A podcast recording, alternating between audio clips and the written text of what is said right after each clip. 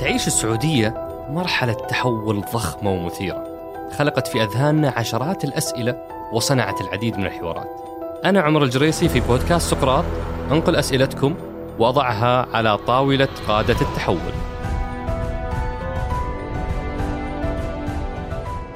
ضيفنا اليوم هو الدكتور علي الشيخي الرئيس التنفيذي للبرنامج الوطني لتطوير قطاع الثروة السمكية. يحمل ضيفنا شهادة الماجستير في إدارة الأعمال من الجامعة الأمريكية في لندن والدكتوراه في إدارة الموارد البشرية من جامعة هيلفورد.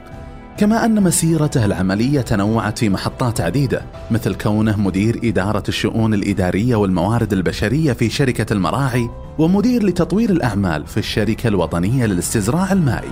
كما أن له العديد من المبادرات التطوعية كترأسه لفريق تطهير الملاريا. وبالإضافة لمنصبه الحالي كرئيس تنفيذي للبرنامج الوطني لتطوير قطاع الثروة السمكية يعمل حاليا كمدير عام للإدارة العامة للثروة السمكية بوزارة البيئة والمياه والزراعة.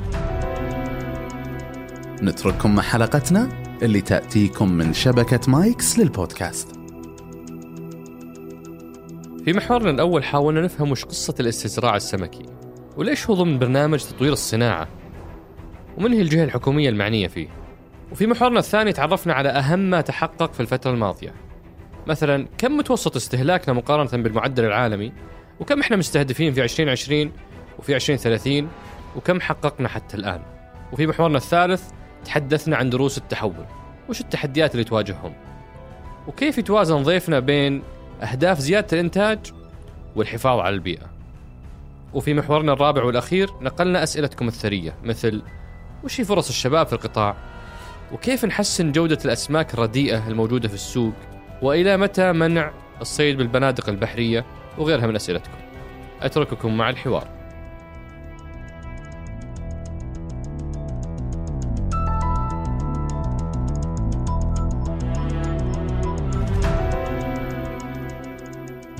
حياك الله أبو محمد شرفتنا ونورتنا.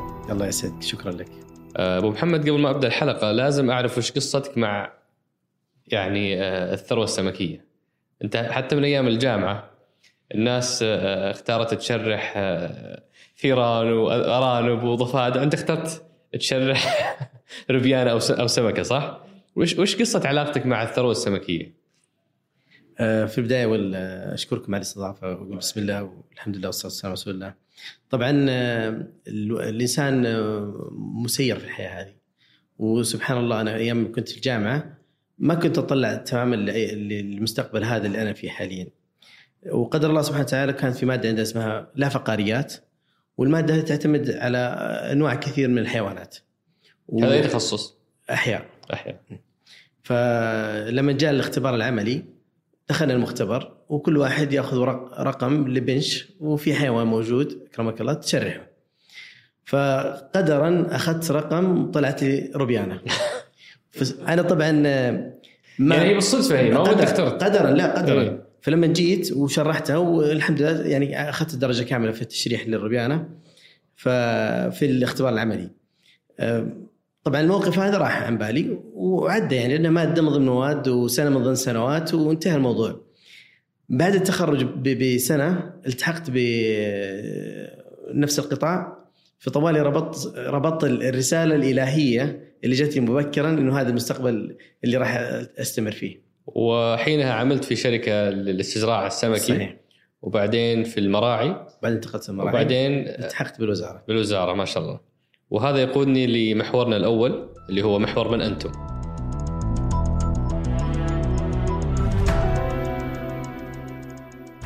آه، أنا أبو محمد يعني جاني شوية صداع وأنا أحاول أفهم آه، الاستزراع السمكي وموقعه في الرؤية. آه، سمك واسمه استزراع وموجود في برنامج تطوير الصناعة واحدة من مبادرات تطوير الصناعة. صحيح. فاشرح لي وش علاقة الثلاثة هذول ببعضهم. طبعا الاستزراع السمكي شو هو؟ هو طبعا لما تيجي تشوف على مستوى العالم الآن الدواجن هي أكثر مستهلك الدواجن الآن مستزرعة تعتبر بس ما حد يقول إنها مستزرعة لانها صارت practice و normal موجودة في كل مكان في العالم. اليوم الاستزراع المائي طبعا في حاجة ماسة لتأمين الأمن الغذائي. وعندنا الصيد الجائر والاستنزاف في الخيرات الموجودة في البحار آه، تجاوز الحد بشكل آه، ملحوظ وسبب انخفاض لو تشوف الترند حق ال- ال- ال- المصايد في الع- في العالم تجد فيها انخفاض سنويا. سنويا في انخفاض. وعدد السكان في ازدياد. يعني خلال 20 سنة ما راح يكون في توازن ما بين عدد السكان وعدد المصيد. ناهيك عن الملوثات اللي تلقى في البحار. الآن تكونت جزر صناعية من البلاستيك في في أماكن كثير يعني تعمل على آه، يعني آه، تلوث ال- ال- البحار وبالتالي إذا تلوث المكان يكون بيئة غير مناسبة للمعيشة معناها هجرة للسمك. إذا هاجر السمك يدخل على بيئة أخرى قد يكون في نفوق. فهذه كلها عوامل مرتبطة وهذا توازن بيئي. الاستزراع هو عملية تكاثر لأنواع معينة فصائل معينة وتربى في أماكن خاصة. طبعا هذه هذه كانت عبارة لما ترجع للت- للتاريخ القديم بدأت من الصين، الصينيين القدماء كانوا يأخذوها على أسماك البلطي. اسماك البلطي كانت تستزرع في البيت في أحواض صغيرة في برك صغيرة ويكون وسهله التكاثر وتستخدم للاستهلاك الشخصي. تطورت ال- الصناعة حبة حبة وبدأت الدول تهتم فيها خصوصا الدول التي لديها أنهار. فشرق آسيا دول متقدمة جدا، أمريكا الجنوبية كذلك الآن في تقدم جدا في في في الصناعة ونجد عند العالم العربي تجد إن مصر الدولة الأولى في كمية الاستزراع. استزراع السمك. الاستزراع السمكي خصوصا اسماك البلطي في المياه العذبة. فالاستزراع جاية من إنه يعني آه، آه، شيء من عمل الإنسان وليس ب ب آه، يعني أقصد موجود في الطبيعة. إي لا لا مو موجود الطبيعة. هو طبعا هي ممارسات شوف هي ممارسات لزياده الإنتاج وفق ظروف بيئية محكمة. يعني تجيب الممكنات للمعيشة توفر أعلاف مكان آه، حماية. حماية. آه، و- وطرق آه، تربية ب- ب- ومتابعة ولذلك يسمى استزراع استزراع طيب الصناعة شو علاقتكم بالصناعة؟ ليش أنتم موجودين في برنامج ندلب أو برنامج تطوير الصناعة والخدمات اللوجستية؟ طبعا إحنا آه، أول شيء كان لنا شرف كبير إنه يكون إحنا القطاع الوحيد من من الزراعة المنضمين للبرنامج ندلب. المنتج النهائي عندنا يمر بالمصنع. يمر بتصنيع إما تجميد أو تقطيع أو آه، تغليف packaging وات يعني المنتج النهائي يمر بالمصنع فلذلك هي تسمى صناعة. على مستوى العالم تسمى agro industry. فهذه هي هو الرابط. اليوم لما تجي طبعا ال- الدول المتقدمة الآن في في خصوصا في الثروه السمكية والاستهلاك نجحوا نجاح كبير جدا في عملية المنتج أو قيمة مضافة في المنتج. القيمة المضافة تاتي من المصنع. اليوم أصبح تناول السمك في كثير من الدول أمر سهل جدا. ما زال عندنا تناول السمك أمر يحتاج جهد طبعاً. يحتاج تحضير ويحتاج آه، عناية خاصة واهتمام طويل. إحنا الآن نسعى إن شاء الله في احدى المبادرات اللي راح تستعرضها بعد قليل نكسر هذا الحاجز بإذن الله. جميل هذا يوضح لنا المصطلح الحين نبي نعرف من أنتم كجهاز حكومي يعني لو لو تتكرم علي وتبدأ من فوق من وزارة الزراعة اللي الآن أصبحت زراعة وبيئه أو بيئة وزراعه ومياه آه، يعني وين موقعكم في هالوزارة؟ آه، وإيش وش الفرق بين الإدارة العامة اللي أنت مديرها وبين البرنامج الوطني لتنمية آه، قطاع الثروة السمكية اللي انت رئيسه التنفيذي؟ طبعا ال- وزارة البيئة والمياه والزراعه جهاز حكومي آه، اليوم أعتقد آه، والكل يشهد إنه جهاز متطور جدا قاد حراك كبير جدا على المستوى البيئي على المستوى الزراعي وعلى مستوى المياه في المملكة العربية السعودية وهناك نجاحات متلاحقة للقطاع، القطاع فيما يعني في السنوات الماضية كان بدأ على الاستراتيجيات انتهى من الاستراتيجيات دخل في مبادرات الآن في مرحلة التنفيذ. اليوم آه، النجاحات المتلاحقة هذه بحمد الله وفضله يعني آه، نعزو يعني كثير منها أو وجود لها لمعالي الوزير واهتمامه آه، الدؤوب بتنمية القطاعات بشكل كامل. وزارة البيئة والمياه والزراعة من اسمها ثلاث ثلاث كيانات رئيسية، كيان بيئة، بيئة اليوم راح تكون هي طبعا نقطة تحول كبيرة في تاريخ المملكة العربية السعودية ما كان في شيء اسمه وزارة البيئة سابق لا ما كان فيه الآن الاهتمام الحكومي بهذا القطاع ذو حاجة ماسة صراحة كبيرة جدا للحفاظ على البيئة، الممارسات البيئية ال- والاستنزاف البيئي اللي يمارس في المملكة العربية السعودية ستكون وكالة البيئة هي من آه، تقوم على حده بإذن الله وتعمل على التنمية البيئية من استصلاع مراعي للزراعة وحفاظ على الممتلكات ومقدرات البلد وهذا بإذن الله راح تكون بجهود وتضافر الجهات جميعا. جميل قطاع المياه قطاع رئيسي قطاع المياه تحول اليوم من قطاع خدمي حكومي إلى قطاع خاص وهذا طبعا يؤدي إلى جودة في في الأداء ونتائج آه، مقاسة ونتائج إيجابية التطور اللي صاير في قطاع الجهاز المياه تطور كبير جدا المتتبع لمسيرة المياه في المملكة العربية السعودية يجد إن في الثلاث سنوات الأخيرة في قفزة نوعية جدا آه، كبيرة. طبعا الجهاز القائم على قطاع المياه جهاز احترافي. اليوم آه، قطاع متميز جدا ونتائجه تثبت للجميع فعلا التغير النوعي. مشكلة المياه في المملكة العربية السعودية مشكلة أزلية مستوى الرضا لن يكون بشكل كامل لأسباب قليل يعني أسباب أقدر ألخصها في سببين، السبب الأول إنه لا ترى كل النتائج بشكل مباشر طبعا أو عدم وصول خدمة أو تقصير في الشخص واحد يعمم فشل الجهاز بشكل كامل. إحنا طبعا عندنا أسئلة كثيرة عن المياه لو فتحنا الموضوع هذا بس حنستنى ضيف يعني آه، يمثل هذا القطاع وحنرمي عليه كل مشاكل الناس لأنه قد لا يتفق معك الكثير بأن الجهاز يعني آه، نال الرضا حتى الآن ولكن آه، خلينا ننتقل للقطاع الثالث اللي هو الزراعة. طبعا قطاع الزراعه أنا أنا أنتمي لقطاع الزراعة. قطاع الزراعة فيما سبق هو كان وزارة الزراعة. اليوم هسه اصبحت قطاع وكالة يقودها قائد مميز جدا شهادتي فيه مجروحة سعادة الوكيل أحمد العيادة. لكن للأمانة التطور اللي صاير في قطاع الزراعة تطور متميز. اليوم استراتيجيات قطاع الزراعة اكتملت. جميع الاستراتيجيات جميع القطاعات تحت الزراعة. المبادرات الممكنة لتنفيذ آه، الاستراتيجيات كلها تعمل بشكل متوازن. النتائج بدأت تلمس على أرض الواقع. فيما مضى قبل اللقاء أنا ذكرت انت نبغى شيء حدث فعلا. إيه اليوم عندنا أرقام وعندنا نتائج فعلا حدثت في قطاع الزراعة عموما وراح إن شاء الله نستعرض جزء منها فيما يخص الثروة السمكية. جميل، وأنتم تحت وكالة إحنا طبعا الزراعة تحت وكالة الزراعة. الإدارة العامة الإدارة العامة للثروة السمكية. الثروة السمكية وأنت مديرها العام. أنا مديرها العام نعم. وش فرق الإدارة عن البرنامج الوطني لتنمية قطاع الثروة السمكية اللي انت رئيسه التنفيذي؟ طبعا البرنامج الوطني هو برنامج آه، طبعا أنشئ بمرسوم ملكي، الهدف منه آه، كيان يقود التغيير واستدامة القطاع. تعرف أنت اليوم الأذرع التنفيذية هي وسيلة من ممكنات للتطوير والتشريع السريع وتحسين وعمل اكشن سريع. طبعا يعني اليوم المرحلة الانتقالية اللي تشهدها الدولة big transformation التحول اللي صاير الآن في الأنظمة والقوانين يأخذ وقت التحول لكن بوجود برامج تنفيذية بوجود أذرع تنفيذية يمكن ويسهل عملية وش الجهات اللي موجودة في البرنامج اليوم؟ طبعا اليوم الجهات عندنا وزارة البيئة طبعا هي المالك الرئيسي للبرنامج. آه، وزارة المالية آه، وزارة الداخلية عندنا وزارة البلدية والشؤون القروية كذلك هيئة الغذاء والدواء صندوق التنمية الزراعي آه، وزارة الداخلية ممثلة في حرس الحدود. وكذلك عندنا الجمعية السعودية للزراعة المائي كالذراع التنفيذي أو التكنيكال أرم اللي نسميها للقطاع بالإضافة لممثلين من القطاع الخاص. وش أهم أهداف هذا البرنامج؟ آه خلينا ناخذ أهداف رقمية وليست اهداف انشائيه، وش أهم أهداف البرنامج الرقمية؟ شوف اليوم آه في الرؤية في الرؤية ذكر نصا سنركز جهودنا على الثروة السمكية. صحيح. على الزراعة السمكي بالذات. هذا طبعا النص مذكور. لما تيجي تستعرض أهداف المملكة في التحول الوطني أعتقد على حسب علمي الآن الجهاز الوحيد في المملكة العربية السعودية لديه مستهدف رقمي هو قطاع الثروه السمكية. إحنا نستهدف الوصول إلى إنتاج 600 ألف طن بإذن الله بحدود 2030. من يوم بدينا كم كانت في 2015؟ لما بدينا لما بدينا ب 2015 كانت 16 ألف طن وانتقلت 32 ألف طن السنة الماضية. وصلنا 72 ألف طن السنة هذه تتامل إن شاء الله نوصل 80 ألف طن وراح يكون إن شاء الله 2020 نتجاوز ال 100 ألف طن وهو المستهدف.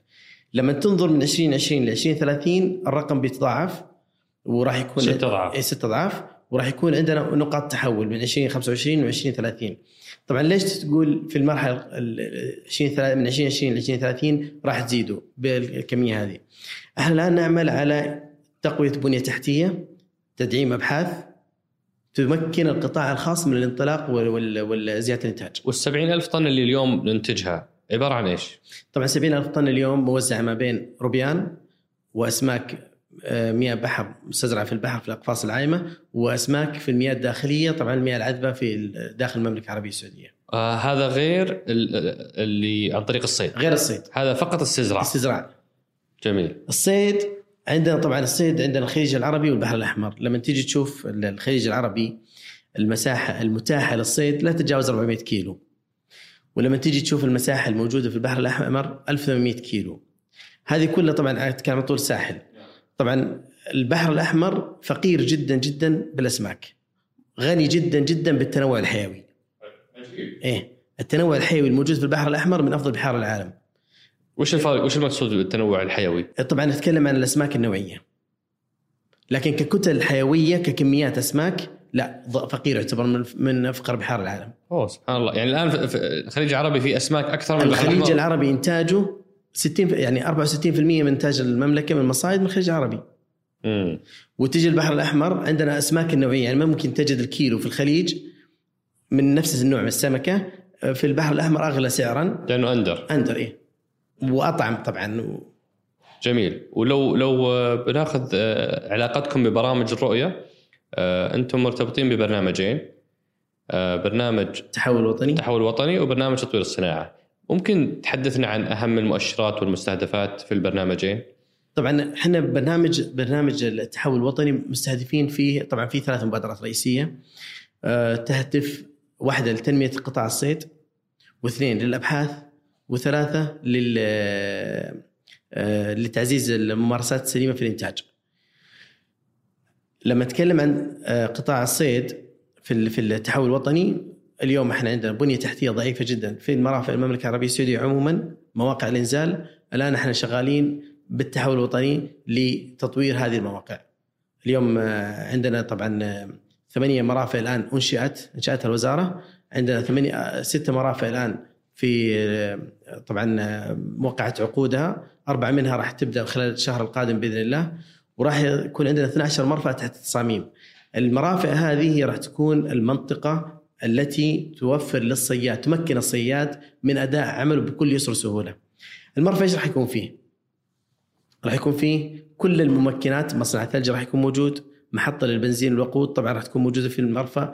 راح المراكب وكذا. للمراكبي راح يكون في مكان ورش وقطع غيار للمعدات الصيد وللصيانة.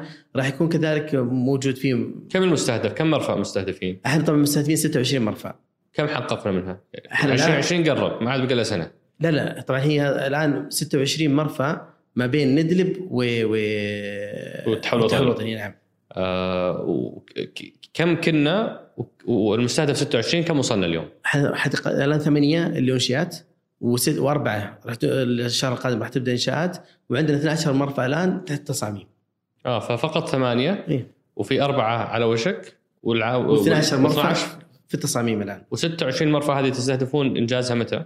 طبعا إنجازها 2023 آه كلها 2023 إيه؟ ومواقعها هل هي محددة؟ إيه؟ مواقعها محددة طبعا إحنا استهدفنا أول شيء آه طبعا لما تيجي تشوف المملكة العربية السعودية مواقع الإنزال موجودة فيها كثير تتجاوز ال إحنا اليوم سوينا أخذنا مناطق مركزية يعني كل ثلاث مرافق صغيرة مواقع إنزال عفوا صغيرة جمعناها في موقع واحد يكون جنب حرس حدود ونوفر الخدمات البنية التحتية اللازمة فجمعنا كثير من المواقع والآن إن شاء الله بإذن الله هذه راح تعلن كلها خلال الاستراتيجية حقت الاسماك التي اعتمدت من الوزارة وراح تعلن قريبا بإذن الله. ما شاء الله.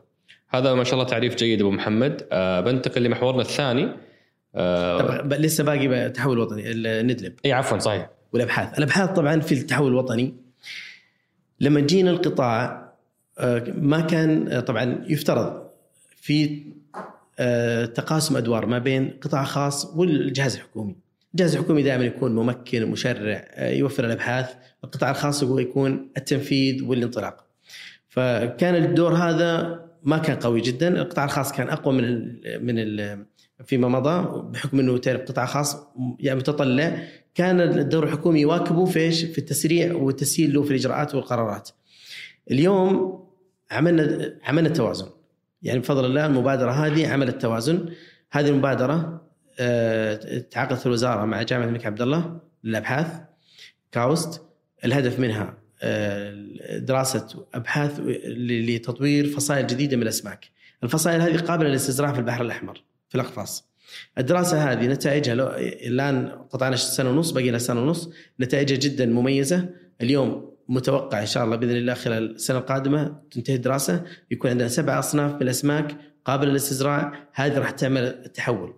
راح يكون تقسيم البحر الأحمر في المناطق كل منطقة راح يعين لها ما يناسبها من الأسماك اللي تستزرع وكم الكميات بيئيا يكون عشان يكون في توازن بيئي. فنتوقع من هذه الدراسة نوصل للمستهدف بإذن الله ومن مخرجاتها. متى هذه الدراسة تكتمل؟ الآن آه، قطعنا أكثر من 70% الآن. ونتائجها جدا جدا مشجعة، يعني اليوم آه، كنا في اجتماع مجلس الإدارة الأخير آه، استضفنا مدير المشروع عمل عرض لاعضاء مجلس اداره البرنامج الوطني فكانت النتائج جدا مرضية على مستوى مجلس الإدارة وكانت حتى لدرجة إنه يعني طالبوا بزيارة ميدانية للاطلاع على على نتائج على ارض الواقع. ما شاء الله. آه وبالنسبة لل آه ندلب ندلب طبعا لما لما جينا آه نحلل القطاع وشفنا آه كانت في فرصة للمشاركة في ندلب. قمنا قيمنا النواقص اللي محتاجينها علشان نعمل التوازن. اليوم لما تجي عند ال ال العملية الإنتاجية ال process حقتها واضحة بالنسبة لنا. لكن تجد فيه عائق كبير جدا في ال marketing في التسويق. التسويق طبعا هو هاجس كبير. اليوم أنا أقول لك بكل فخر ولله الحمد اليوم عملية الإنتاجية في البحر الأحمر عالية جدا. جميع الشركات متمكنة إنها تضاعف طاقه الإنتاجية لكن العائق وين يكمن؟ يكمن في التسويق، الأسواق غير مهيئة مهيئة مهيئة، ثقافة الناس للمأكولات البحرية ضعيفة جدا. لما تجي تشوف المملكة العربية السعودية و... و... على سواحلها البحر الأحمر والخليج العربي تجد الاستهلاك في المنطقتين الخليج والبحر الأحمر استهلاك آه، يعتبر نوعا ما متوازن في المأكولات البحرية. تجي عند المناطق الوسطى أو المدن الداخلية قد ينعدم استهلاك السمك فيها. اليوم أنت عشان تنزل منتجات لابد يكون لك مستهلكين. المستهلك اليوم محتاج تعريف بالسمكة وطريقة أكلها ومعلومات عامة عنها. فهذه الآن إحنا شغالين على هذا الجانب. فارتئينا في أول منا أول مبادرة نستغلها من أدلب اللي هو حملات تسويقية لترويج الثروه السمكيه توعية الناس. الآن الناس كثير متخوفين من السمك. نعم.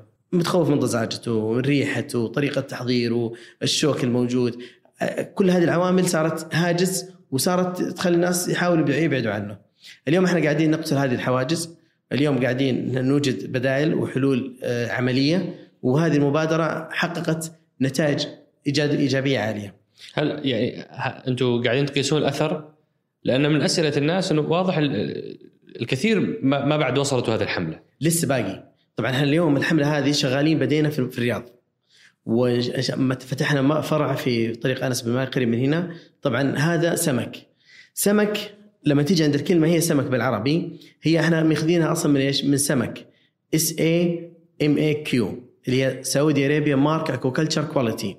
عملنا معايير للجهات الإنتاجية. المعايير هذه وفق أفضل الممارسات العالمية.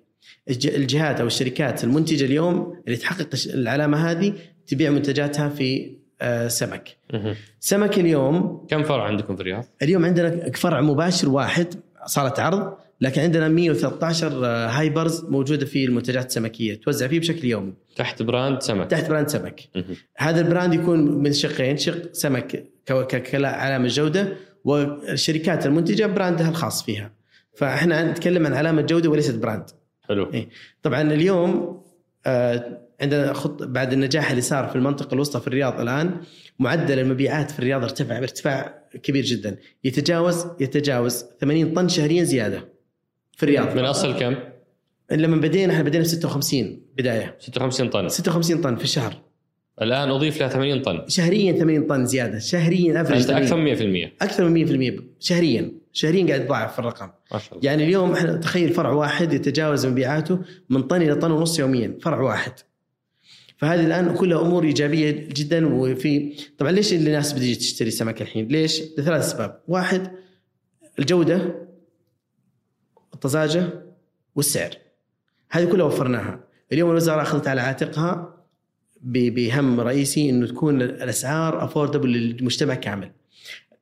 في يعني هل, هل اليوم نقدر نعتبر السمك منافس للدجاج وللحم في السعر؟ لأن إحنا ما حياكلون الناس كل يوم إذا هو سعر مرتفع جدا. إحنا نعمل اليوم لإنتاج سمك بجودة عالية جدا وقيمة غذائية عالية جدا وسعر منخفض جدا؟ راح نكون إن شاء الله بإذن الله في أسماك عندنا سمكتين.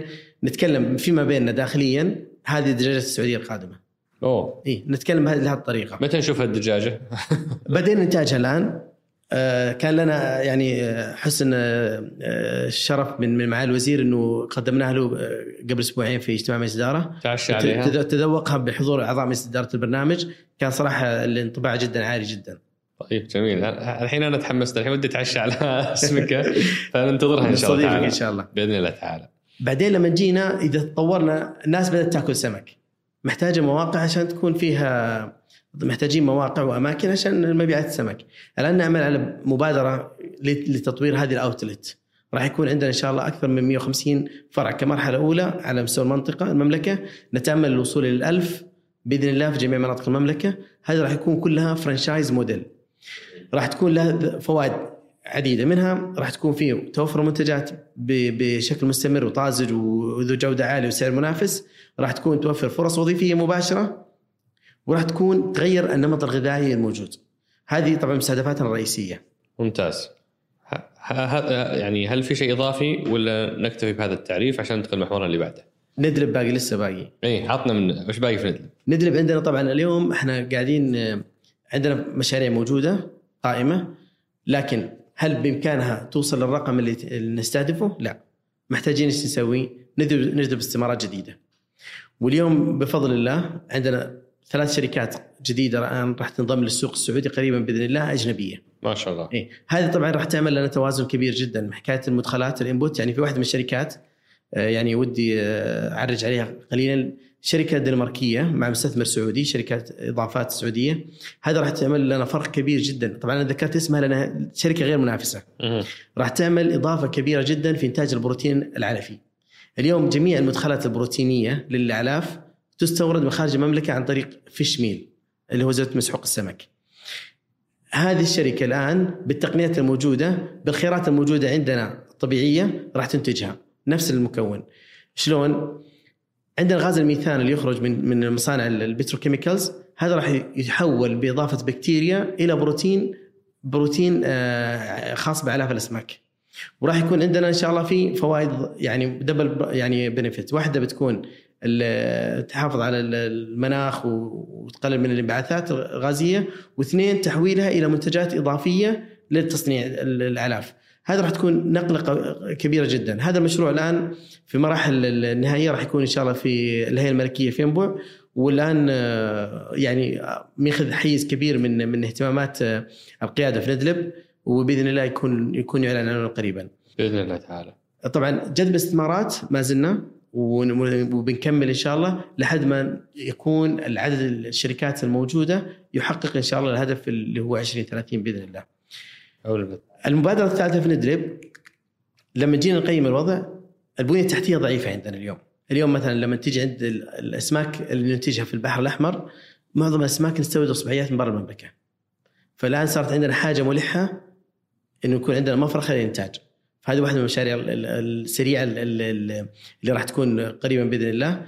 إحنا خلصنا تصاميم المفرخة الآن الآن راح تطلع وين حتكون؟ عندنا مفرختين مفرخة في تبوك ومفرخة في جيزان وهذه بإذن الله راح تكون ترى النور قريبا بإذن الله. في كذلك آه، تصنيع راح يكون عندنا اليوم في في المدن الصناعية مصانع خاصة بالثروة السمكية لتحويلها إلى قيمة مضافة. يعني أتأمل قريبا بإذن الله يروح أخوي زيوت وكذا يروح يعني. أخوي عمر للسوبر ماركت يحصل 200 جرام 250 جرام سمكة مبهرة مغلفة جاهزة يأخذها في الفرن خمس دقائق يأكل وجبة صحية آمنة طازجه.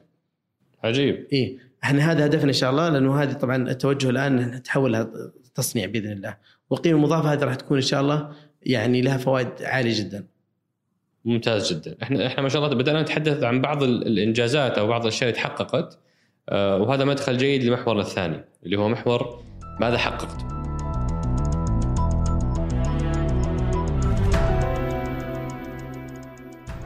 هذا يمكن أكثر محور يهم المتابعين لأنهم آه، سمعوا الكثير من الخطط والاستراتيجيات وأصبحوا شغوفين بأنهم يعرفون ما الذي تم.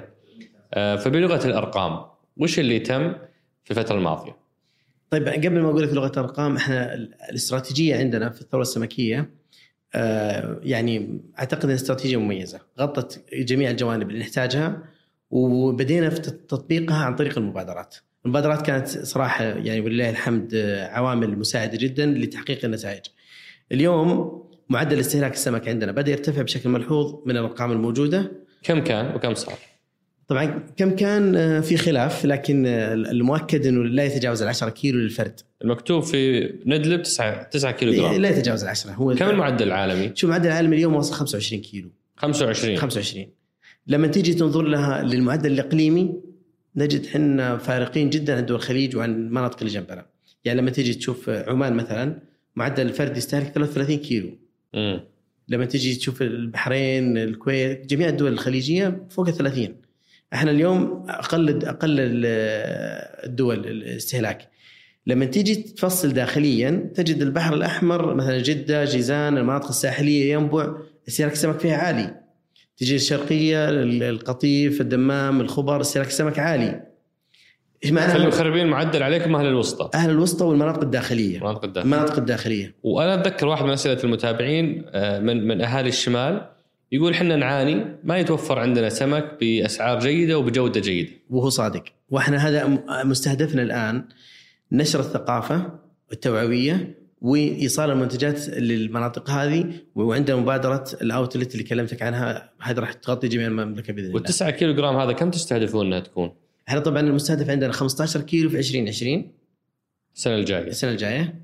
إحنا اليوم عندنا طبعا في دراسة الآن في survey آه، في السوق شغال. أنا أتوقع شخصيا إحنا واصلين 13 الآن 12 ل 13 لأنه فعلا الأرقام الموجودة عندنا اليوم آه، تعطينا يعني نتائج إيجابية. ومتى تكتمل هذه الدراسة؟ باقي لها شهر وتنتهي. أوكي. يعني لو بعد شهر زودكم في النتائج وتعلنوها في سنه ما ما يمنع بالعكس. يسعدنا بالعكس. فهذا مستهدف متعل يعني آه هذا مستهدف أساسي عندنا فيما, يخص آه متوسط أو نسبة استهلاك الفرد استهلاك الفرد طبعا لما أتكلم عن استهلاك الفرد لما أتكلم عنها من منظور آخر منظور طبي منظور صحي منظور آه ليش أنتم متحمسين للسمك؟ ليش لازم الناس تأكل سمك؟ ورا ما نأكل دجاج ولحم شوف اليوم وش مزعلكم؟ لا خليني أقول لك شيء اليوم الدجاج واللحم والسمك كلها خير ولله الحمد لما نتكلم عن بروتين وتحول وفوائد جسم وفيتامينات ومشاكل صحية ما في أحد في العالم يختلف إنه السمك الأفضل. اللحوم البيضاء دائما غنية بالفيتامينات، اللحوم البيضاء دائما سهلة الهضم، اللحوم البيضاء دائما هي يعني نتكلم عن النواحي التخمة والسمنة وهذه أقل تاثيرا. أقل تاثيرا. فهذا المكون. لما تيجي عند ال عند ال عند التحول في في التحول الغذائي داخل الجسم الاسرع تحول الأقل آه، تلبك في آه، وإفرازات عليها يعني القيمة الغذائيه الأكثر. فهذه كلها طبعا عوامل تعطيك آه، توجه إنه السمك. ناهيك إنه السمك لا يمر بأي مؤثر. لا يمر بأي مؤثر طبيعي غير طبيعي. شلون؟ يعني لما تيجي عند اللحوم طبعا الدواجن في كل البروسيس في التعليف في الأغذية تحصل فيه إضافات. الأسماك بطبيعتها تعيش في بيئتها. يعني إما داخل البحر أو في المياه العذبة في المياه اللي هي عايشه فيها. فأنت الآن ما عملت لها أي تغيير. بس الآن مع الاستزراع أنتم أصبحتوا تغذونها وأنتم تحطون لها فيتامينات تحطون لها أشياء ولا لا؟ شوف الاستزراع اليوم عملية تجميع قطيع في في حوض واحد في قفص توفر له. أو طبعا تجميع القطيع هذا يكون نفس الحجم لأنه دائما في عالم البحر الكبير يأكل الصغير. صحيح. مو بس في عالم البحر. لا خلينا طيب خلينا في عالم البحر. في عالم البحر الكبير يأكل الصغير. الصغير غالبا ما يجد الغذاء الكافي اللي يخليه ينمو بشكل جيد. تلقى دائما في الأماكن اللي قد يجد فيها بعض المخلفات وبعض الحشرات أو الحيوانات الاصغر منه يتغذى عليها. لكن الاستزراع يوفر لك حماية يوفر لك وفرة أكل يوفر لك آه، بيئة آمنة عدم افتراس. بس هذا الأكل اللي توفرونه هل في أي أي إضافات؟ هل في أي هرمونات في أي شيء؟ الأكل اللي نوفره إحنا اكل طبيعي يعتبر، ليش؟ لأنه 70% منه مسحوق سمك يعني هو أصلا جاي من أسماك السردين مسحوقة بشكل تحولت إلى بروتين تيجي عند فول الصويا الذرة مكونات طبيعية يضاف عليها بعض ال mineral القليله جدا عشان التماسك تعرف عشان ما يكون ما ما تنزل المكعبات الغذائية. لكن هل هي هرمونات؟ هل هي كيماويات؟ أقول لك لا. ولا يسمح. ولا يسمح. فهذا مستهدف رقم 9 إلى 15 هذا مستهدف رئيسي. وش في مستهدفات أخرى عندكم؟ طبعا هنا مستهدف آه، طبعا آه، يكون عندنا قيمة إضافية قيمة اقتصادية إضافية. طبعا اليوم منتجنا واصل لأكثر من 32 دولة مستوى العالم ولله الحمد. ما شاء الله. وقاعدين نتوسع. الم- ال- ال- المنتج السعودي عليه طلب خارجي عالي جدا لأسباب عدة. واحد البيئة الموجودة إحنا فيها بيئتنا عالية جدا. اثنين الموقع الجغرافي للمملكه العربية السعودية سهل الوصول لجميع قارات العالم من حكاية آه، طزاجة وال... ثلاثة وهو أمر مهم جدا الممارسات اللي تطبق اليوم عندنا إحنا نتبع ولله الحمد أفضل الممارسات العالمية في الاستزراع. المملكة العربية السعودية الشركات القائمة موجودة الآن حاصل على شهادة اسمها باب. باب هي best aquaculture practice هذه هذه العوامل اللي ذكرتها الثلاثة هي تخلي الطلب على المنتج السعودي عالي جدا. فاليوم من ال 70 ألف طن اللي ننتجها كم منها للسوق المحلي وكم منها يصدر؟ طيب لما تيجي تفصلها الأسماك جميعها للسوق المحلي. جميع الأسماك جميع الأسماك السوق المحلي سواء المياه العذبة أو ال- البحر. 100% 100% الروبيان عندنا طبعا لما تيجي عدد سكان المملكة واستهلاكنا من من حجم استهلاكنا الروبيان في المملكة حدود 12000 طن إلى 15000 طن سنويا. الإنتاج الروبيان عندنا يتجاوز ال 50000 طن الآن فالفائض هو اللي بيصدر. يعني الاستهلاك المحلي يتغطى بالكامل الفائض هو اللي يصدر. الآن نعمل على خطه مع الشركات المنتجة لتوسيع رقعة إنتشار الروبيان في المملكة العربية السعودية. طبعا استهلاك الروبيان يتركز في المناطق الساحلية بشكل كبير جدا وقليل اللي يصلوا بشكل جيد. الروبيان في ميزة يجمد مباشرة من الحصاد ويباع مجمد وي- ويحفظ مجمد اي ويذوب لل- لل- لل- لل- للاستهلاك. فاليوم راح يكون عندنا انتشار على مستوى المملكة العربية السعودية للوصول إلى 20 ألف طن استهلاك محلي من الروبيان بإذن الله. هذا راح يكون في جميع المناطق وجميع المدن الداخلية بالذات. ما شاء الله وطبعا ومن هذا المنطلق ومن هذا المنصة راح تكون بأسعار تنافسية لن تجد يعني نظيرها في العالم. وهذا مهم لأنه إذا ما في سعر تنافسي ما حد حيشتري اليوم اليوم لما تيجي يعني هذا هذا غذائي يعني شيء يومي فالناس تحتاج شيء بسعر معقول اليوم اليوم الربيان طبعا لما تيجي قبل سنتين ثلاث سنوات تروح أي سوق وتبغى تشتري الربيان كم الكيلو؟ يتجاوز 60 70 ريال بالراحة في موسمه وغير موسمه. اليوم إحنا قاعدين حاطين fixed price 22 سنة طول السنة 22 ريال طول السنة و24 ريال للمطبوخ. فهذا ال- السعر لن يتغير بإذن الله هو طبعا السوق عرض وطلب لكن هذا التزام من الوزارة وهذا الالتزام في يعني اللي تغيير تغيير تغيير تغيير النمط الاستهلاكي وزيادة ال- ال- ال- المنتج المحلي يعني اليوم المحتوى المحلي راح يكون له دور كبير جدا. بإذن الله تعالى طبعا النتائج هذه لما تجي المستهدف هذا اللي هو قيمة اقتصادية داخليا وخارجيا. مؤخرا لما احتفلنا قبل آه، في السنة الماضية بنهاية السنة الماضية بالمليار احتفال المليار. المليار هو قيمة صادرات المملكة من الثروة السمكية اللي صدرت خارج المملكة، طبعا صدر لنا صدر المملكة العربية السعودية روبيان، صدرت أسماك اسمها باغة من الصيد وصدرت بعض ال- ال- اللي هو السرطانات الكربس. وصلنا قيمة مليار من صادرات المملكة. لما تيجي تنظر على الميزان الاقتصادي كامل عندنا في المملكة العربية السعودية اعلى الصادرات بعد البترول ومشتقاته كان الروبيان السعودي و... عجيب. إيه؟ فحققنا فحققنا رقم اقتصادي يعتبر مميز جدا وحققنا المليار عام 2018 2019 نتوقع إن شاء الله نحافظ على الرقم ونزيد قليلا بس مستهدفنا إن إحنا نوصل 2030 إلى 15 مليار كإنكم واردات المملكة العربية السعودية من الصادرات. من تصدير الثروه السمكيه الثروه السمكيه ما شاء الله. وب- وبخصوص موضوع الاستقطاب الاستثمارات. البرنامج صار له الآن تقريبا عشر سنوات أو أو حولها لا ولا لا, لا, البرنامج آه، ثلاث سنوات الآن. ثلاث سنوات. ثلاث سنوات. آه، في هالثلاث سنوات كم مستثمر قدرنا نجذب؟ طبعا اليوم أتكلم عن مستثمر جاب معداته وبدأ يشتغل. ما هو ما هو بصورة. شوف شوف لما تيجي عند ال عند ال البيئة التشريعية عندنا في الحصول على المواقع والإجراءات اللي تتبعها من دراسات بيئية وتقييم أثر بيئي ودراسات جدوى و- وأوضاع السوق البيئة غير غير جاذبة؟ للمستثمر غير جاذبة في هذه في هذه النواحي تمام؟ قمنا إحنا واحدة من المبادرات حق جذب الاستثمار حولناها إلى تحويل المعوقات هذه إلى ممكنات. اليوم تبنى البرنامج تبنى البرنامج يعمل الدراسة الجدوى الجدوى الأولية تحديد المواقع يعمل دراسة تقييم الأثر البيئي نيابة عن المستثمر يعمل التجهيزات اللازمة كلها ما بين داخل الوزارة والجهات اللي لها علاقة ما بين حرس الحدود والبيئه البلدية وهيئة الارصاد وحمايه البيئه وهذا الجهاز لما نخلص منه يصير يجي المستثمر مباشرة ياخذ موقع جاهز للانطلاق.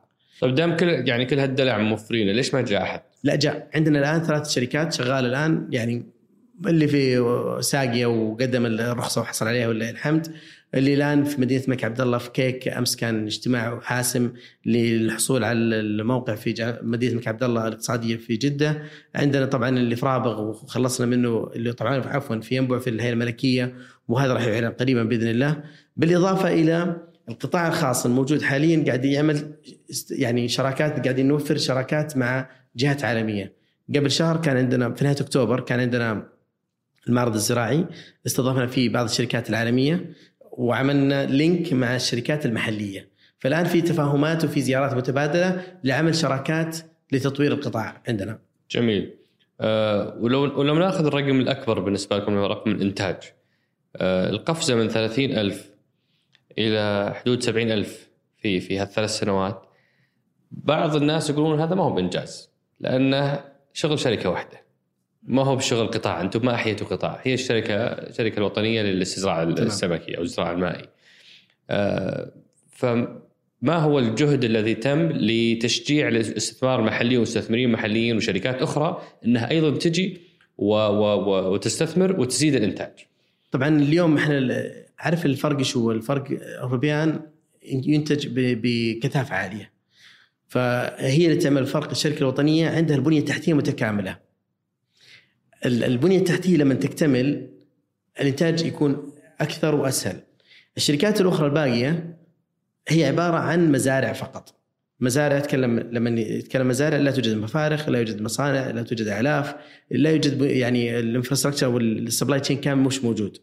فلذلك يكون انتاجها محدود بناء إنتاج محدود بناء على إنتاج المزرعة فقط وليس التكاملي. الآن إحنا من المبادرات اللي قاعدين نتكلم عنها قاعدين نوفر البنية التحتية اللي تساعد القطاعات الأخرى للنهوض. اليوم الشركات المحلية بعد المبادرات اللي عملناها رافع طاقتها الإنتاجية في الرخص. يعني كانت الشركات عندنا من من 3000 طن و5000 طن كإنتاج آه، في الرخصة اليوم مقدمين طلبات على الوزارة لرفع الطاقه الانتاجيه ل 60000 طن شركة ل 40000 طن. هذه طبعا الأرقام لما تتوفر الممكنات والبنية التحتية والتكاملية هذا راح يكون عامل مساعد جدا للقطاع. لما تيجي عند المياه الداخلية عندنا فيها نمو متميز جدا وسريع جدا. عدد المشاريع اللي بدينا فيها ب 2018 2017 اليوم تضاعفت في 2018 وقاعد تزيد في 2019 تجاوزنا 100 مشروع العامله المنتجة الآن. 100 مشروع؟ عاملة منتجة. آه هذه اللي هي ليست على البحار هذه داخلية. داخلية. فهذا في النمو القطاع هذا راح يكون عندنا في مع مبادرة جديدة آه أطلقت مؤخرا راح يكون في نمو كبير جدا راح يكون في مفارخ آه مركزية. تنتجها الوزاره تنشئها الوزارة قريبا بإذن الله. وراح يكون عندنا نماذج نوعيه نسميها pilot project بتكون في المدن الداخلية. نستهدف حائل نستهدف نجران نستهدف المدن الداخلية والشمالية. هذه النماذج هذه تكون هي نموذج يحتذى فيه من قبل المزارعين للإنتاج ويكون كمرجع علمي. نتوقع طبعا إنتاجنا السنة هذه راح يفوق ال 10000 طن بإذن الله في في المياه الداخلية. ما شاء الله. وهذا رقم أنا بالنسبة لي جدا ممتاز لأنه مستهدفنا في 2030 20000 طن. فإحنا ممكن نغير حتى المستهدف في 20 2030 ونقفز إلى 50000 طن فقط من المياه الداخلية لوحدها. ما شاء الله. وفي سؤال هنا يعني أبختم فيه ماذا حققتم لأنه هاجس بالنسبة للكثيرين اللي هو كيف يساعد هذا القطاع وهذا البرنامج الوطني في خلق وظائف نوعية للمواطنين آه، بحيث إنه يساعد في آه، حل مشكلة البطالة ويخلق فرص وظيفية للناس. طبعا شوف الدولة تعتمد أو الوزارة عندنا مخولة بالأمن الغذائي ومرتبط فيه الفرص الوظيفية. عندنا ميزتين موجودة ما هي موجودة في أي قطاع آخر، أول شيء جميع مشاريع الاستزراع تكون في مناطق نائية. ليست في مناطق ليست في القطاع العمراني النطاق العمراني دائما تكون في ريموت اريا في مناطق نائية هذا يعزز عندنا شغلتين. واحدة تنمية المناطق هذه. اثنين توفير فرص للناس اللي جنب المناطق هذه. اليوم القطاع هذا يتحمل يستوعب أكثر من ثلاثين ألف وظيفة في الفترة القادمة. راح توزع هذه الوظائف في المناطق. طبعا هي تتكلم عن وظائف قطاع خاص وليس قطاع حكومي. نعم. القطاع الخاص مجرد انه ينمو راح يحتاج آه، أيدي عاملة ومهارات محلية و, و طبعا آه، كثير من من الوظائف الغير مباشرة، غير مباشرة تتكلم عن الخدمات اللوجستيه والتسويق وتتكلم عن الخدمات الخارجية. فهذه كلها راح تكون عندنا فرص وظيفية. اليوم عندنا بس من 30000 اليوم كم كم في وظيفة قائمه مشغوله بالسعوديين في القطاع؟ اليوم عندنا حدود 3000 وظيفة في القطاع كامل. 3000 في القطاع من أصل 30000 يستوعب القطاع. يستوعب هذا القطاع. فاليوم إحنا 10% وراح طبعا يستوعب القطاع في حالة نمو الشركات يعني مستقبلا. نعم. يعني فإحنا 10% هذه الوظائف المباشرة. غير مباشرة نصل إلى 57000 وظيفة كرقم هذا الإجمالي. 57000 وظيفة هذه راح تكون يعني يتخللها في الصيانة في التوزيع في التسويق في النقل في التصنيع في في الخدمات الإضافية هذا راح تكون في التسويق الخارجي هذه كلها راح تكون إن شاء الله واعدة جدا. جميل جدا. ابى انتقل لمحورنا الثالث آه، اللي هو محور دروس التحول.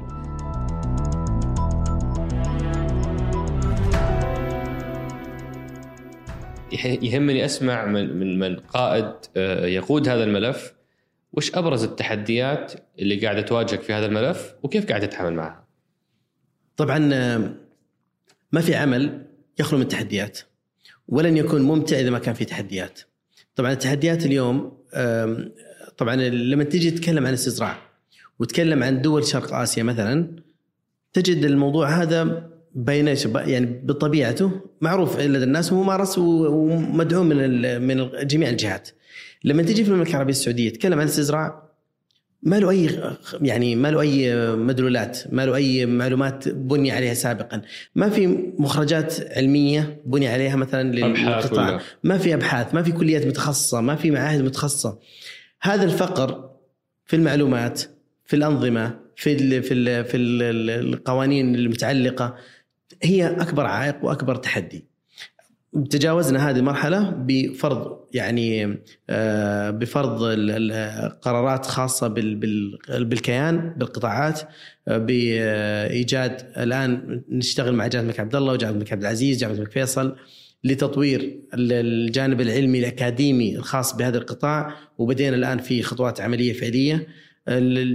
طبعا الأبحاث قليلة جدا في المملكة العربية السعودية في القطاع والآن قاعدين نعززها مع الجامعات البحثية للوصول إلى نتائج. اليوم إحنا قاعدين نعمل حاجة مهمة جدا نبدأ من حيث انتهى الاخرون، ناخذ من آخر شيء وصل له العالم ونشتغل منه. ما راح نبدأ العجلة من جديد لأنه فعلا ما عندنا وقت الكافي إن إحنا نعيد تجارب قديمة. اليوم قاعدين نحقق نجاحات بفضل الله ثم بفضل اللي نتلقاه جاهز من برا ونطوره داخليا. جميل، هذا تحدي. وهل في تحدي من من من المستثمرين في القطاع أو أو اللي معتادين على نمط سابق في القطاع؟ في كل مكان لابد اي اي أي تغيير يكون له له معارضين في أي مكان. اليوم لما تيجي طبعا لما نتكلم عن المزارع عندنا طبعا في في ساحل البحر الأحمر من جيزان إلى تبوك جميع المناطق هذه تكون في مناطق نائية تكون جنب قرى آه، يكون فيه شوية نزاعات خلافات. أرضنا أرضكم آه، بلدية بيئه يعني يكون فيه خلافات. هذه عبال ما تخلص منها وتحسم الأمور تاخذ وقت. هذه تكون عائق جدا مزعج للمستثمر. طبعا التمكين للمستثمرين للحصول على أراضي جاهزة بدون نزاعات بدون خلافات. هذا دورنا الآن قاعدين شغالين عليه عشان نحققه. إحنا الآن في المرحلة هذه تعاقدنا مع شركات مع جهات لدراسات وتقييم أثر بيئي ودراسات جدوى مبدئية ونكلم مع حرس الحدود مع الأمارات عشان نخلص هذا الإجراء قبل ما يكون عائق للمستثمر. جميل. آه وفي تحدي هنا يعني جاء في بالي موضوع البيئة. يعني آه آه مهم جدا أن ننمو بالإنتاج ونحقق أرقام رائعة بس الأهم من ذلك نحافظ على بيئتنا وأننا ما ندمر الثروة السمكية أو أو أو صحيح. الثروة ال- ال- الشعاب المرجانية أو أو كل ال- الحياة البحرية اللي مرتبطة ب صحيح آه، بالبحر الأحمر. آه، كيف توازنون بين زيادة الإنتاج والحفاظ على البيئة؟ شوف التنمية والبيئة وجهين لعملة واحدة ويجب أن يمشون بتوازي وليس ضد بعض إذا أثرنا البيئة على التنمية لن يكون هناك تطور إذا أثرنا التنمية على البيئة سيكون هناك انهيار نعم لن يكون هناك استدامة. لن يكون استدامة فلذلك البيئة والتنمية وجهين لعملة واحدة كما ذكرت وأؤكد عليها أنه نعمل وفق الأنظمة البيئية. طبعا اليوم إحنا لما بدينا نراجع الأنظمة الموجودة عندنا والمعايير البيئية ما ما بدينا جربنا لأنفسنا لا شفنا إيش الممارسات العالمية الموجودة. وعملنا مقارنات عالمية مع جهات كثير أو دول كثير. فأخذنا المعايير العالمية كلها بوتقناها مع وكالة البيئة في معيار خاص للاستزراع. المعيار هذا بيئيا تشرف عليه هيئة ال- الأرصاد وحماية البيئة طبعا المعايير هذه هي تحقق استدامة وتعمل تنميه تنمية بيئية جميع مخرجات وهذه معلومة مهمة جدا جميع المخرجات. الاستزراع في المملكة العربية السعودية هي مخرجات عضوية وليست مخرجات كيميائية أو ملوثة لل- للبيئة البحرية. اليوم تجد منطقة التقاء القنوات الراجعة من المشاريع الموجودة في جيزان في الليث في شمال جدة في رابغ. هذه المشاريع القنوات الراجعة وتبوك كذلك القنوات الراجعة للبحر هي نقطة تغذية عالية جدا. يصير تجمع السمكة فيها عالي جدا. يستهدفها الصيادين الآن صاروا. السبب الم- الم- المخرجات العضوية العالية جدا تعمل ازدهار لل- لل- للبيئة البحرية فكان لها أثر إيجابي.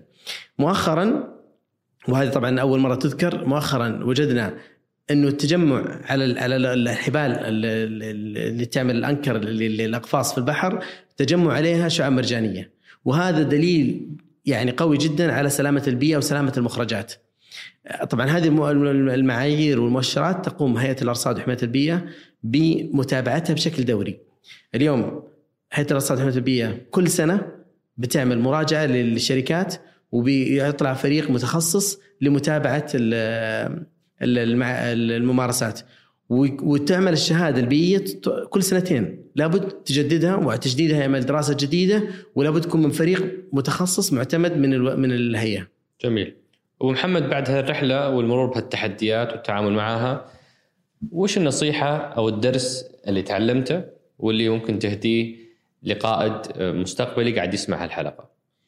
آه، طبعا اليوم آه، طبعا النظرة ال- ال- الإيجابية لابد تكون موجودة التحديات يفترض أنها تكون فرص للتحسين وليست عوائق للتوقف. التعامل مع جميع الكيانات مع جميع الأجهزة في الدولة مهم جدا ولابد يكون النظرة فيها توازن. لا لأنه لا يطغى قطاع على قطاع أو أو آه، هدف على هدف. دائما إذا وضعنا الهدف الأساسي نصب أعيننا اللي هو الأمن الغذائي يجب أن نعمل تحقيقه بالطرق السليمة بالطرق ال- ال- ال- المثالية. أهم نقطة في المواضيع هذه كلها إنك تستخدم أفضل الممارسات الموجودة. لأنه اليوم الممارسات هي من تخلي تحقق تخولك بالنجاح. الممارسات هي البوابة اللي تساعدك للوصول للجميع. عندنا ضعف إعلامي آه، نحتاج تقويته عندنا طبعا آه، تقصير في الجانب هذا كثير ومحتاجين نوصل رسائل كثير لل- لل- للمستهلك لل- لل- للشريك من القطاعات الأخرى للعميل للمستثمر فهذه كل الأمور إن شاء الله عندنا خطة إعلامية ستطلق قريبا بإذن الله بعد موافقة اعضاء مجلس إدارة البرنامج الوطني لإطلاقها هذه راح تكون إن شاء الله بوابة تواصل مع المستثمر مع العميل مع المستهلك مع الجميع بإذن الله الله يقويكم. اللهم آمين بنتقل لمحورنا الرابع والأخير آه، اللي هو محور أسئلة أصدقاء سقراط.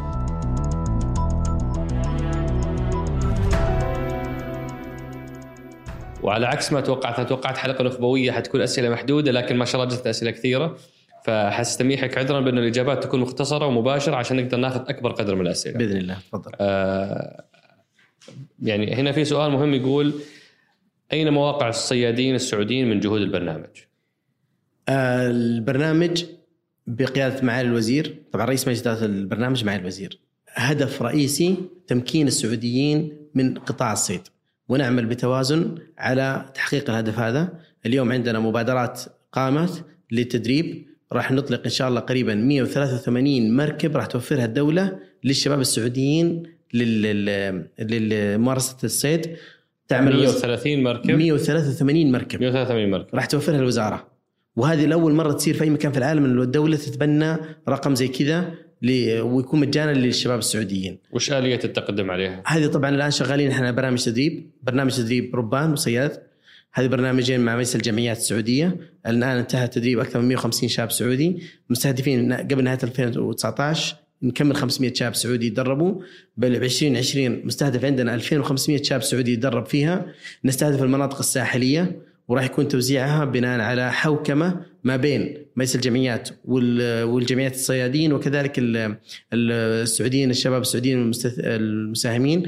راح يكون عندنا تدريب داخلي تدريب خارجي. أرسلنا دفعة 45 شاب يتدربوا في عمان. آه، عندنا آه، على وشك اتفاقية مع دراسات كلية الدراسات البحرية بجامعه الملك عبد العزيز لتدريب آه، شباب سعوديين مراحل متقدمة للمراكب الكبيرة. فهذه كلها الإجراءات تأخذ مسارها. وراح يكون عندنا تمكين. بإضافة إلى أنه راح نعمل شغلة مهمة راح تكون هي نقطة تحول كبيرة جدا في تمكين السعوديين من الصيد. راح يكون عندنا مناطق خاصة مصرح فقط فيها للصيد السعوديين. وهذا بيقودني لسؤال ثاني. آه إلى متى إلى متى س... هذا يعني السائل يقول إلى متى ستتركون آه بعض الجنسيات ال... ال... ال- الوافدة؟ تتحكم وتسيطر على موضوع الصيد وبطريقة جائرة تدمر البيئة. آه، طبعا اليوم يرضيكم وضع الصيادين لا ما يرضينا طبعا وهذا أمر أمر هاجس كبير لل- لل- للدولة. اليوم إحنا طبعا اللي ما يعرفونه الناس إنه في مخالفات يوميا بترتكب في مخالفات الآن آه، بيعاقبون عليها. في الآن نظام ال- الغرامات الجديد في النظام البيئي الجديد راح يكون رادع جدا. لن يجرؤ أنا أقول من هذا المنبر بعد النظام اللي راح اللي أقر اليوم وراح يعلن بكرة إن شاء الله مجلس الوزراء لن يجرؤ أي صياد سعودي أو أجنبي على آه، مخالفة ال- الأنظمة الموجودة لأن العقابات صارمة جدا وراح تكون مغلظة بشكل كبير جدا. هذا واحد. اثنين نعمل على طبعا آه، زيادة الرقابة والتوعية. اليوم عندنا راح يطلق قريبا جهاز بيئي جديد يسمى الشرطة البيئية راح يكون من ضمن آه، قطاع الداخلية وزارة الداخلية راح يكون تشريع وال- والت- والتنظيم من من وزارة البيئة والمياه والزراعة. الجهاز هذا راح يعمل على حفاظ على البيئة من الممارسات والانتهاكات الموجودة. اليوم لما تجي آه، تشوف البحر الأحمر بشقيه الأيمن والأيسر تجد نسبة الكتل الحيوية 62% في الجانب الأيسر. الجهة البحر الأحمر من المملكة العربية السعودية منخفضة جدا تقل عن 38% والسبب هو الممارسات الغير سليمة التي يقوم بها كثير من ال من ال من الأجانب. طيب ماذا وطبعا عن- هذا ينطلق هذا ينطبق على الخليج العربي كذلك. ماذا عن آه، آه، يعني زيادة التوطين في موضوع الص- الصيادين؟ الآن إحنا نعمل على تمكين للتمكين السعوديين من الصيد. وفي حالة تمكين السعوديين راح يكون عندنا توازن. وإذا وصلنا مرحلة التوازن راح يكون بعد ذلك تمكين أكثر لاستقطاب أكثر للسعوديين، اليوم ترى وجود الأجانب والتنافس الغير شريف الموجود اليوم آه، عائق جدا للسعوديين من انضمام للقطاع، لكن اليوم إحنا في الوزارة عندنا إرادة إرادة دولة وليست إرادة شخص لتمكين السعوديين من هذا القطاع. جميل. هذا واحد من أهل الرياض زعلان يقول ما نلقى إلا أرد الأنواع في الرياض. عشان كذا ما ناكل سمك.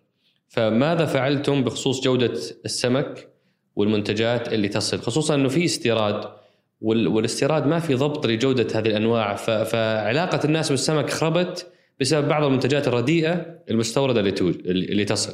فماذا فعلتم لضبط جودة الأسماك؟ طبعا أنا آه، اهنيه أول شيء سؤال مهم جدا وأعتذر للشخص هذا مباشرة له ولغيره لأنه فعلا في تقصير كبير فيما مضى لكن الآن شغالين مع هيئه الغذاء والدواء على آه، وضع معايير عالية جدا لضبط الاستيراد والمنتجات آه، في المملكة العربية السعودية ونعمل على إيجاد علامة جودة جديدة لل- للمصايد يعني اليوم عندنا علامة جودة للأسماك المستزرعة وهذه طبعا نضمن تضمنها الوزاره بجودتها ومسؤول عنها الوزارة تجد ماذا عن المستورد؟ المست... الآن الصيد قبل المستورد راح يكون لنا علامة جودة بإذن الله قريبا نشتغل عليها ويكون تطرق في الأسواق ناهيك إنه عندنا اليوم آم، آه، في نظام جديد من هيئه الغذاء والدواء راح يعلن خلال أتوقع خلال أسبوع أو أسبوعين بالكثير اللي هو مدة صلاحية الأسماك. مدة صلاحية الأسماك. راح تعلن وراح يكون زي ما أعلنت السعرات الحرارية زي ما أعلنت في المطاعم في كل مكان راح يكون صلاحية كل سمكة واضحة لل- للعميل. أنا أدعو الأخ لزيارة معارض سمك وزيارة جميع آه، الهيبرات في الرياض. مغطاة الآن بوجود سمك كورنر وممكن يأخذ منك سمك آمن طازج وبسعر مخفض جدا. ممتاز. هنا في سؤال يقول هل زيادة الإنتاج ستساهم في خفض الأسعار أم زيادة الإنتاج مستهدف فيها التصدير؟ نستهدف إيجاد آه، طبعا آه، آه، طبعا الأسعار هي هاجس رئيسي في في داخليا نستهدف انه نوجد أنواع جيدة طازجة جودة عالية آمنة ويصير بأسعار منخفضة جدا وهذا راح ما راح يكون في تعارض من ما بين الداخلي والخارجي. آه، هنا في سائل يقول لماذا لا توقفون عمل سفن الصيد بالتجريف التي دمرت البيئة البحرية في المملكة؟ آه، وش الصيد بالتجريف ولماذا لا يوقف؟ طبعا هذا صيد الروبيان هذه طبعا إحدى وسائل الصيد. الروبيان حيوان قاعي. فتجي المراكب بجرا بج- يعني بعملية جر من من تحت.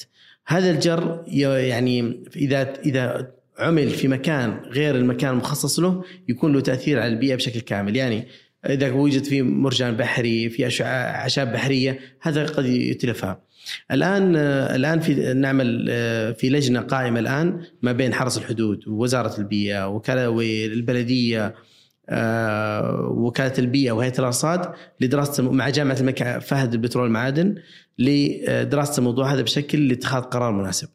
ومتى متوقع يصدر القرار ولا مو؟ ولا راح يكون في قرار قريب بإذن الله وراح يكون قرار وزاري. طيب للمعلومية دول الجوار كلها تمنع الجرف. أجل ننتظركم تمنعون. والله هذا ما اجتمعوا على باطل. لا لا لا نصرح لكن الدراسه الدراسة هي تكون تكون فيصل. طيب. هذا يقول أنا الآن جاهز أبغى أسوي مشروع استزراع سمكي. وش القروض اللي تعطوني إياها؟ وش الدعم اللي يجيني؟ وش وش التسهيلات اللي بتعطوني إياها؟ طبعا نشجع نشجع سواء في المياه الداخلية أو أو المياه البحرية نشجع عملية الاستزراع نساعده في المواقع إذا كان مياه بحريه نساعده في دراسات الأثر البيئي نساعده في في طبعا عملنا آه، اتفاقيتين واحدة مع صندوق التنمية الزراعي واحدة مع صندوق التنمية الصناعي صندوقين يمولان الآن جميع الاستثمارات بالتقنيات الحديثة والتمويل يصل إلى 70% وهذه تعلن لأول مرة لأول مرة يكون تمويل يوصل 70% لتنمية القطاع هذا. ثانيا الضمانات على التمويل هذا ليست بالضمانات التقليدية اللي تتبع في المشاريع الأخرى. راح يكون هذه الضمانات بإذن الله متاحة وسهلة لل- للمستثمر. تعطونا زي ما اعطيتوا المستثمر الأجنبي موضوع دراسة البيئة موضوع كله دراسة كله طبعا ال- ال- الجدوى وكل الأشياء هذه كل شيء. ممتاز آه هذا صاحبنا اللي من الشمال يقول متى سنجد الأسماك يعني طازجة أو مجمدة بشكل عالي الجودة في مناطق الشمال؟ آه، راح يكون عندنا أول معرض طبعا أول مركز وطني في المملكة راح يكون للمنتجات السمكية راح يكون في القصيم قريبا بإذن الله. تم الحصول على الأرض مؤخرا من الوزارة وهذا نشكر مقام الوزارة لتسهيل آه، الاجراءات لنا. والآن نحن في مرحلة دراسة تصاميم لإنشاء المركز الوطني. راح يكون عندنا مراكز وطنية في المملكة راح يكون في كل منطقة مركز رئيسي. المركز هذا هو منطقة نقطة توزيع. وراح يكون جميع المدن الم- المتاخمة راح يكون هي هذا الهب اللي بيتم التوزيع منها. ولما, ولما نتكلم عن الشمال الشمال يعني شمال شمال المستهدفين نوصل سكاكا. وعرعر وجو- كلهم مستهدفينها في تاريخ زمني محدد؟ إحنا طبعا عندنا مبادرة الآن مع, متى فرعهم يفتح؟ فرع سمك حقهم متى يفتح؟ آه أو معرضهم؟ إحنا مستهدفين 2020 يكون عندنا في في المنطقة الشمالية في كل مدينة يكون في كذا فرع في كل المدن الشمالية طيب نستنى 2020 إن شاء الله. وعسى الله يقوي بإذن الله آه هذا يقول 72 62 مزرعة أسماك في منطقتي رياض والقصيم. آه أنتم وزاره المياه اللي يفترض انكم تحافظون على المياه ما هو بتهدرونها في زراعة في وسط الصحراء القاحلة. آه هل مزارع الأسماك الداخلية البعيدة عن السواحل هدر للمياه؟ آه طبعا لما لما صدر قرار إيقاف زراعة الاعلاف كان البديل الأساسي هو استزراع الأسماك.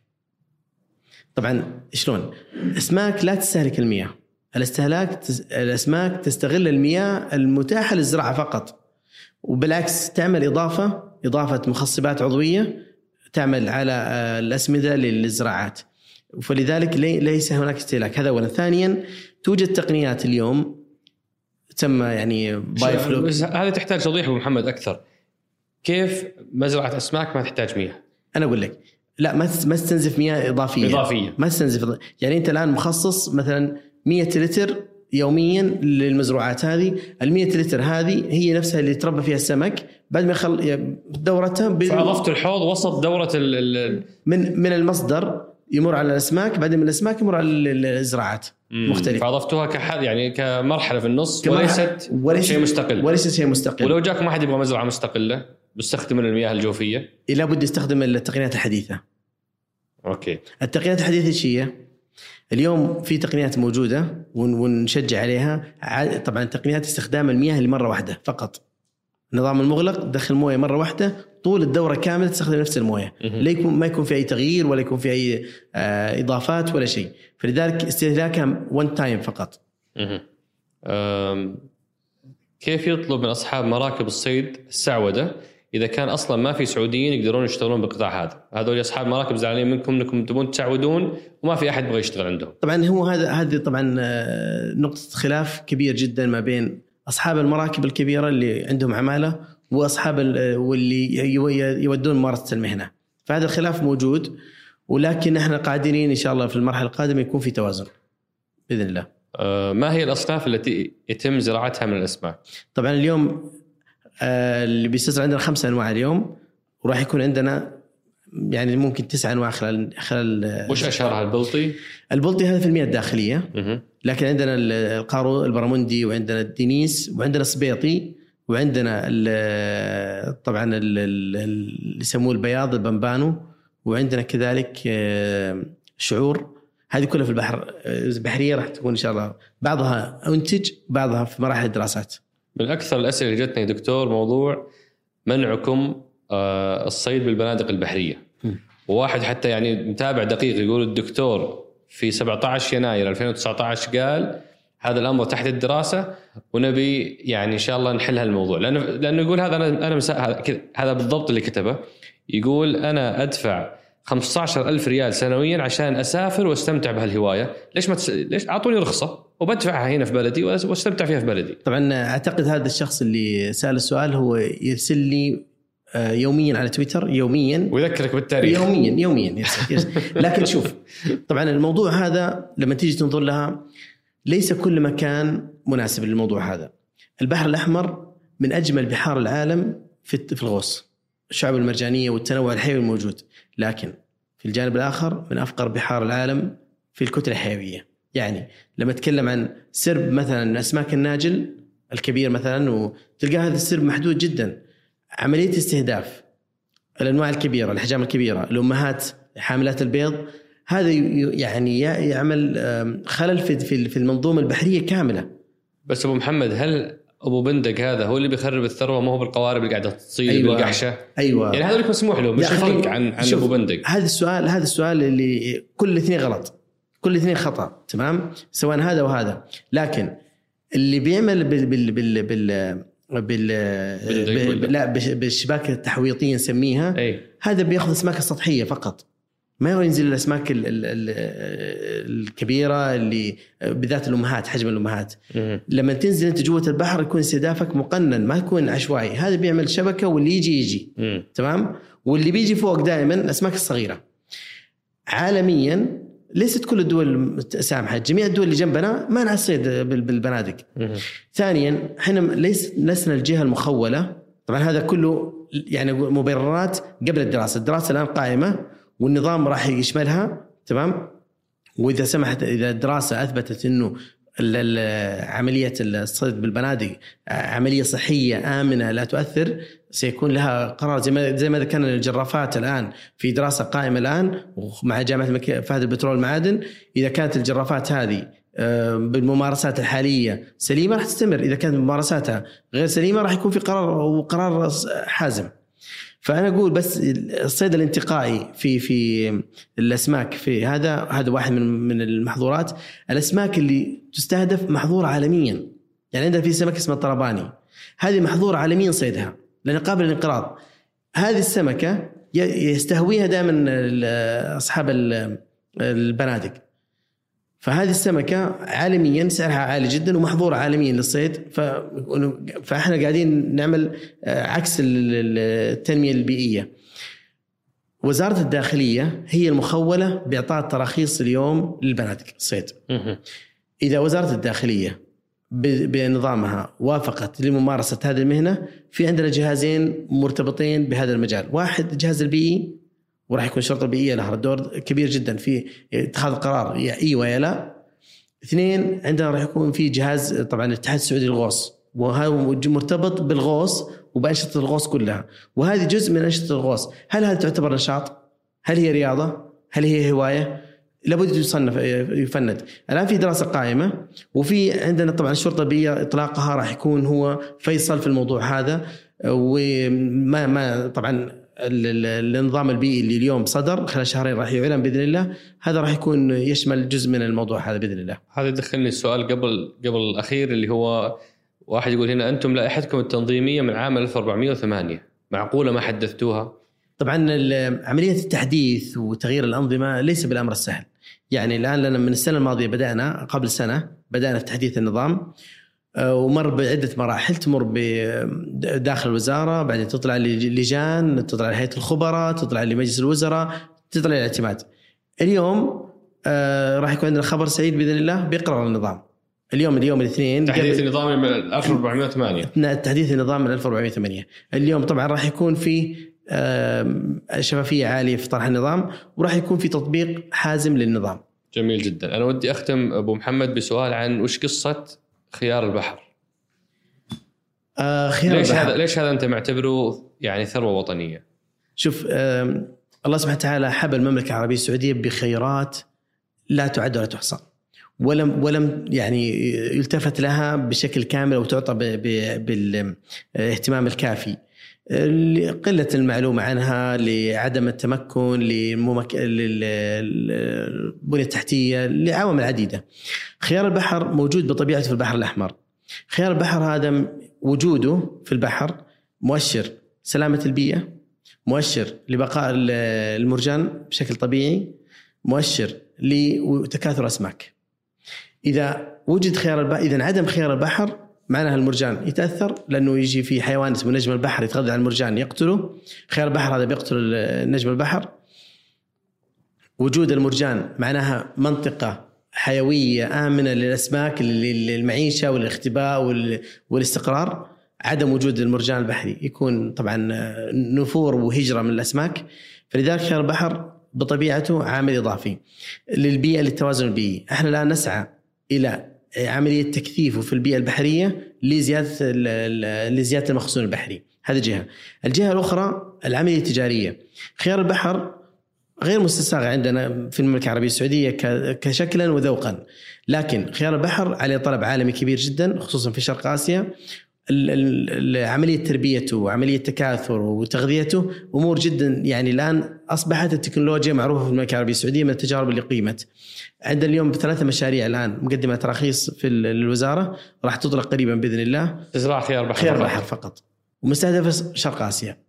عندنا نوع يعني مبشر من أنواع خيار البحر الموجود حاليا سعره في في الأسواق المحلية والعالمية عفوا يوصل 80 ل 60 من 60 ل 80 دولار الكيلو النوع الآخر اللي هو الأغلى على مستوى العالم الآن في عندنا مناطق في المملكة العربية السعودية خصوصا في المنطقة اللي أنا أنتمي لها اللي هي حلي يوجد فيه طبعا خيار بحر اسمه ال japonicus آه، sea cucumber هذا اليوم سعره في في الصين 1000 دولار الكيلو. 1000 دولار الكيلو. وهذا طبعا واعد نحتاج نعمل عليه أبحاث وهذا إن شاء الله راح يكون خيار قدامنا آه، استراتيجي مهم جدا. اليوم كنت أتكلم مع مع قائد أو عراب الصناعة سعادة وكيل البيئة والمياه والزراعة إنه راح نضمنه في الاستراتيجية القادمة كمستهدف 2030 من ضمن المستهدفات خيار البحر. هذا النوع ولا ولا خيار البحر خيار البحر بشكل عام. يا سلام. أنا استمتعت جدا بهذا اللقاء أبو محمد ورحلتكم في توفير الأمن الغذائي رحلة جدا مهمة لنا والأجيال القادمة فشكرا لكم وعساك مع القوة. الله يقويك شكرا لك شكرا للفرصة هذه آمل أن اكون ضيف آه، خفيف في الظل على المستمعين لكن آه، التحديات قدامنا كبيرة وقدامنا إن شاء الله أهداف آه، ومستهدفات عالية جدا. قدها وقدود إن شاء الله الله يقويك. الله يعطيك العافية شكرا لك.